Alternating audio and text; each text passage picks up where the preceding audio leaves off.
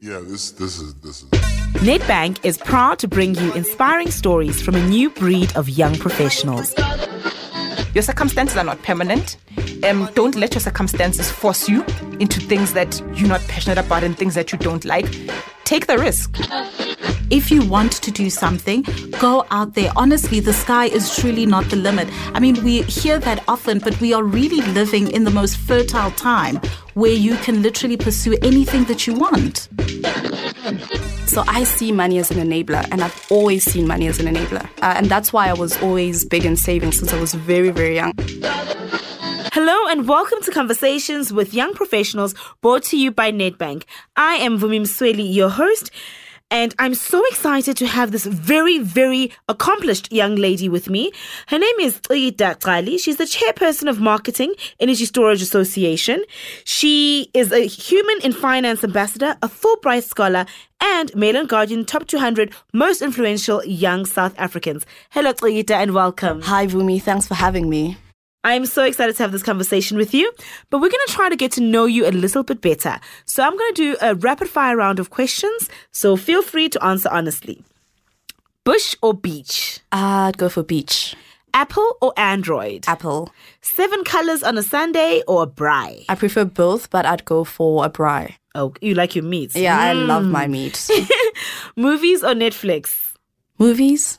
Wine or beer? Uh, neither. Ooh, what would you drink? Mm, I'm more of a Grapetiser kind of person. Yeah. Okay. That's good. Instagram or Twitter? Uh, Twitter. Dinner, dead or alive, who is coming and what are you serving? Ooh, um, so dinner, dead or alive? Interesting. Alive, I would choose Beyonce. Um, definitely having so you're part of the beehive? I am in the beehive. I am like right there. So yeah, and yeah. What would you serve? So what I would serve, I would serve her um, a distinctly African cuisine, uh, because I think I would want to give Beyonce exposure to you know what we eat here in South Africa and the best of that. So yeah. Happy days.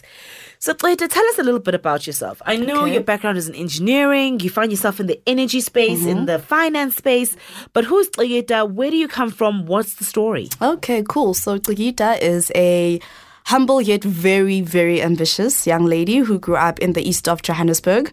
So uh, grew up to a mom and dad. Mom was a teacher, dad was a salesman, um, and uh, very humble background that I grew up with, with uh, only one sister, one sibling.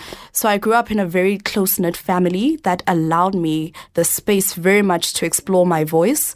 Uh, to explore my my beliefs and to explore anything anything that I actually wanted to do with my family, I would just run off and do it and come back and be like, "Yo, it's done."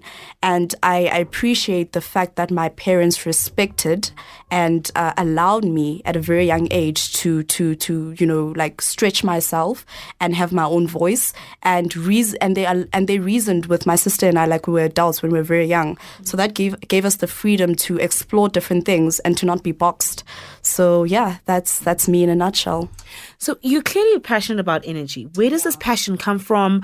What made you decide to get into the engineering space? Yeah, so I guess um, I, I was, you know, I, I was very confused in high school on what I wanted to do because I was good at a lot of things, right? And I had to make a decision based on the informa- the best information that was available to me at the time, um, and based on the, the the space where I believed I could make the most impact. And energy came about uh, because I was studying chemical engineering at Wits, and um, Mr. Morris Morris Khadebe, uh, he's you know he's a executive at Sasol, and he used to love hosting these um, oil and gas talks in, in collaboration with Wits. So I would attend those as a student, and I saw the future of energy in Africa uh, and in South Africa, and I saw how instrumental energy can be in creating industries. That uh, you can have fourth industrial uh, revolution, but if you do not have energy to power the digital economy, you you don't have it, right? It, it, it can't happen. So I was very passionate about it, especially learning about how energy poor Africa is. I mean, South Africa were a lot better off than our uh, African uh, brothers and sisters, but learning about how Africa, uh, energy poor Africa is, I was like, I actually want to be part of this wave of pioneers that are actually uh, advocating through different spheres, whether it be business, regulatory, um, or, or consulting, in making sure that there is progress in this field and in making sure that we can, you know, set the infrastructure so that we can power the next wave of the fourth industrial revolution. So yeah. All about powering the future. All about powering the future. With that being said, you you've got this passion for energy, but yet you play in the finance space I as know, well. I know, I know. You are a true millennial. I am. the gig economy. I absolutely am. So I've navigated into that because it, it actually happened when I was uh, in my first job, where I was always really good with money, like really, really good with money. So in my first job, I was around 22 at the time, and I was like buying my first property, and all my peers were like, uh, "Wait, what? like we're still scrambling, you know, to find a place to rent, and here you are buying a property."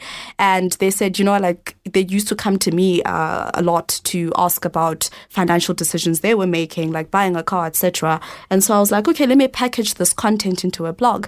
And so I started uh, blogging under a pseudonym, Cecilia Writes, um, and then I I won a. Why the name Cecilia Writes? I don't know. It just it was so random. It was like I was like I can have a pseudonym, and I was like Cecilia writes. It works. Let me go for it, right? Um, and so I had a pseudonym, and then I, I I pitched my blog at the hookup dinner, and I won the pitch. And then winning the pitch meant having an interview on YFM, and YFM really liked uh, what it was about, and so they had me as a resident uh, uh, financial person for the show with Mello. I think Mello in the morning. 6 a.m. And so then when I moved abroad, it wasn't sustainable for me to keep that uh, relationship with YFM anymore.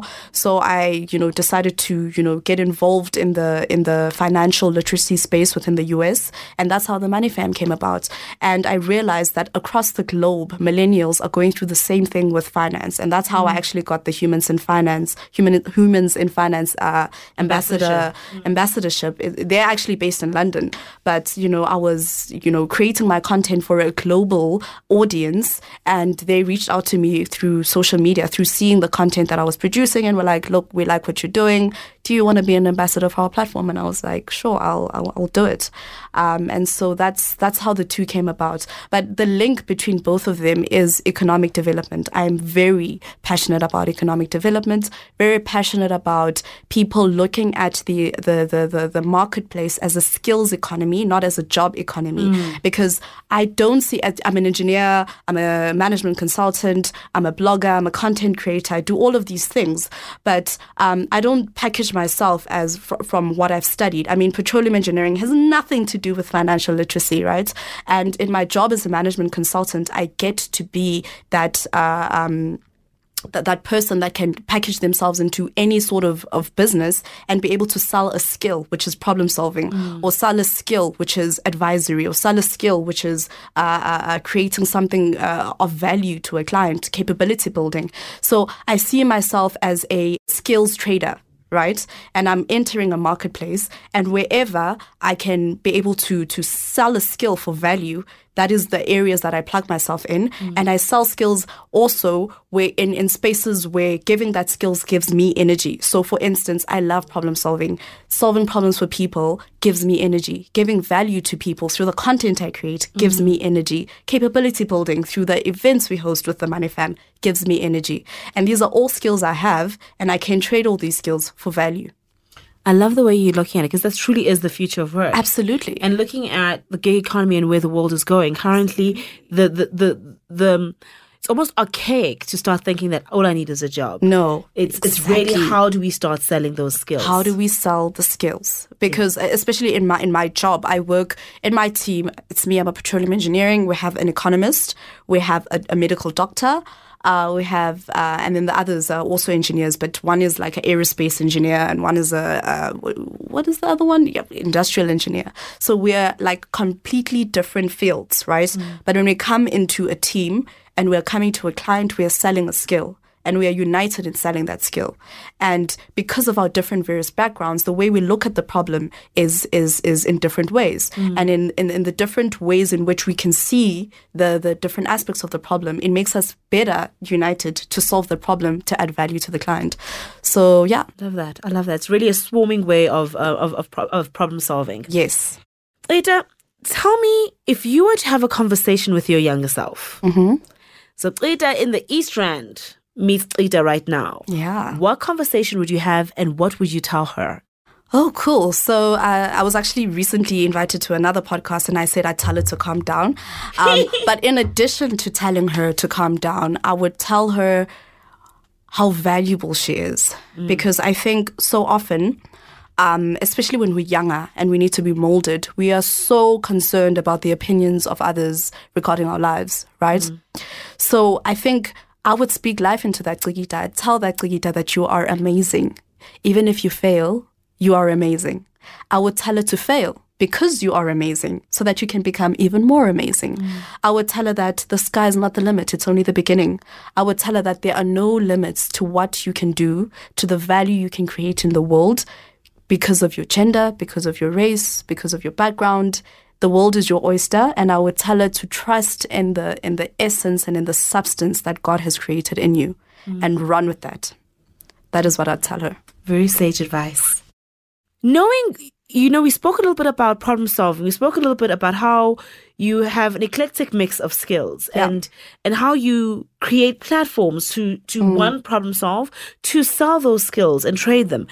What do you think the biggest challenge is in navigating your your way in a career when you are multi-talented? Yeah, it's it's it's it's the opinions of others. Uh, you know, uh, not opinions, but I think as people, we love to box things. We love to box things. It makes sense, right? So if you're starting a business and you know people are telling you, okay, this is what it does, and what, okay, it's like, yeah, but what is the business? Is it a, a retailer? Is it a uh, um, a you know a sports sh- shop or, or what is it? We want to put things into box into boxes, and it's not a bad thing because if you put things into boxes, it makes it easier to digest. It makes it easier to understand, right? Um, but when you are when you have a, a, multi uh, when you're a multi potentialite and you have a range of skills that really give you energy and that you can really apply yourself to be really good at the the most difficult part is how to deal with the boxing when you are very out of the box You're Expansive. uh, you're expansive, right?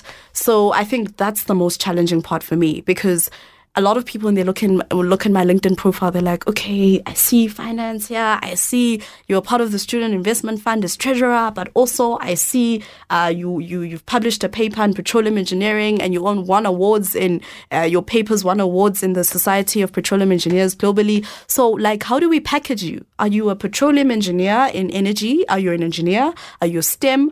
Or are you this you know finance uh, person content creator creative etc right? And um, it's something that has been really difficult for me to navigate. And so I've, I've sort of stopped trying to navigate it and you know just accepted that look this is who i am. I can do all of these things. Um, and if you like what i do and the content feeds you then let's focus on that. Yeah. and let's not focus on what are you who are you where is this going So be allowing yourself to be in the space, a multifaceted, choose something and let's enjoy it. Absolutely. Let's do it. Want to talk energy? Let's do it, boo. Want to talk money? Let's do yeah. it. and on that note, let's talk money. Let's talk money.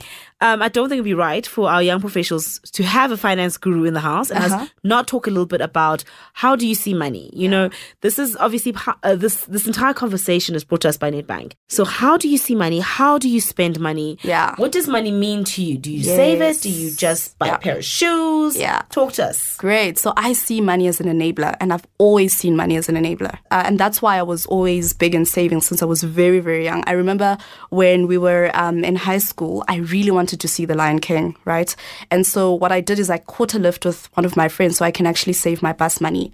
And I saved my bus money until I had enough to go watch Lion King. And I was like, Mom, I've got enough money. I want to go watch Lion King. And now she had to pay for herself, my aunt, my sister, because I wanted to watch Lion King. She's like, Sis, you realize I have to pay for three people now because you've saved. Uh, but it's in, in essence, I've always been a big dreamer, always been very ambitious. And I've always seen that in order to achieve great things, you need money as an enabler. You know, if you're very passionate about a certain project, money is the fuel you need to accelerate your project from one level to another. So, ha- having said that, I save 30% of my salary. Um, and the reason I do so is to uh, be able to uh, empower me so that when I want to move into the next frontier of my career, I have the means to do so. I'm financially free. And I also really believe in putting my money in places that will yield more money. So, property for me, I'm very big on that. So, even though uh, the property market isn't very, um, is, isn't booming right now, people will always need a place to live, right? And it can always create uh, uh, cash flow for you and enable you to be able to get access to credit uh, that can enable you to, you know, power your business, etc. Right? So I see money as an enabler, and I think more people need to have that mindset for, of money as an enabler. So if you see money as something worth spending, then you will never ever be financially free. You'll never ever be financially stable, no matter how much you earn, right? But if you see it as an enabler, even if you're earning 10,000 Rand, right? You can say 30% of that, I'm going to put it away. That's 3,000 Rand a month, right? Times that by 12, that is 36,000 Rand a year. With 36,000 Rand, there's a lot of things you could do, right? There's, you could buy a, a small, buy shares into a small business that is running where, you know, every month they give you a certain amount uh, to pay you off for that investment in that small business. You could, um, you know, over a couple of years, save enough to have money for deposit, uh, transfer fees, and, you know, uh, buy a property. You can invest in a property stock file and earn dividends from that. There are a lot of things you can do with money that can allow you to grow that, right? And once you've grown that, that's when you can reward yourself. I do believe in rewarding yourself when you have money, right? But I believe you need to be intentional about what that reward looks like how much you'd have to save monthly to get to that reward and the discipline that you'd have to, to to have around that. I love traveling, right? So uh, traveling is my is my spiel. I wouldn't. I love shoes as well, but if a shoe is like worth a thousand rand or more, I'm not going to buy it. I'd rather save that money uh, in a money market account where I know uh, you know it's a cash investment. It's a little bit more stable, and I know that at the end of the month, at the end of the year, with that twelve thousand rand, I can go to a, a nice holiday and I can spoil myself that way. So I can still feel the fruits of my money, but I still understand that it's the money that I saved in January that's enabled me to be in Miami today. Yes. Right. So money is an enabler. I, that's very well said. Very, very well said. So tell me, we we spoke even in your approach towards money, you're very forward thinking. Absolutely. Where do you see yourself in the next five to ten years? What, what is Ida going to be doing? Ooh. So in the next five to ten years, um, like my prayer and what I pray towards like every single day is that I want to be, you know, owning my own enterprise that is empowering people. I want to be in the space of doing business in an area that allows people to create economic opportunities for themselves, right? So whether it be in energy through, you know, powering African economies that allow people to create those economic opportunities, or whether it be in money in creating another platform, which I'm working on under the wraps, that enables exactly that. So I want to be in spaces that enable people. I want to be in spaces that empower people to create economic opportunities for themselves. With the young professionals listening to us right now and they're inspired and they're like, yo, I want to be like Ugita. What words and pearls of wisdom would you want to share with them? Whew, okay, cool. I would say um, understand your worth and never negotiate on it. Um, so I, I know a lot of young professionals. There's a lot of challenges we face um, um, in the different spaces. You know, whether you're in business, whether you're in corporate, there are a lot of challenges we face. And the challenges we face are not so much the work we do. I think we're smart enough and we're capable enough to do the work. It's the emotional, uh, the, the, the, the, the, the, the non tangible challenges that we face that make us believe that we cannot reach our dreams, right? So you sort of assimilate to the position you have at work as a junior colleague, etc., and you stop believing that even as a junior colleague, I can speak life into people. I can create something that does amazing things for people. So know your worth, understand your worth, learn the skills you need to learn that can allow you to live up to your worth, and never negotiate on it. Know your worth, learn the skills, and never negotiate on it. Wise words from Ugita. Thank you so much for joining us today. Thank you for having me, Vumi. For more info and to hear even more interesting conversations with young professionals, log on to www.youngprofessionals.co.za.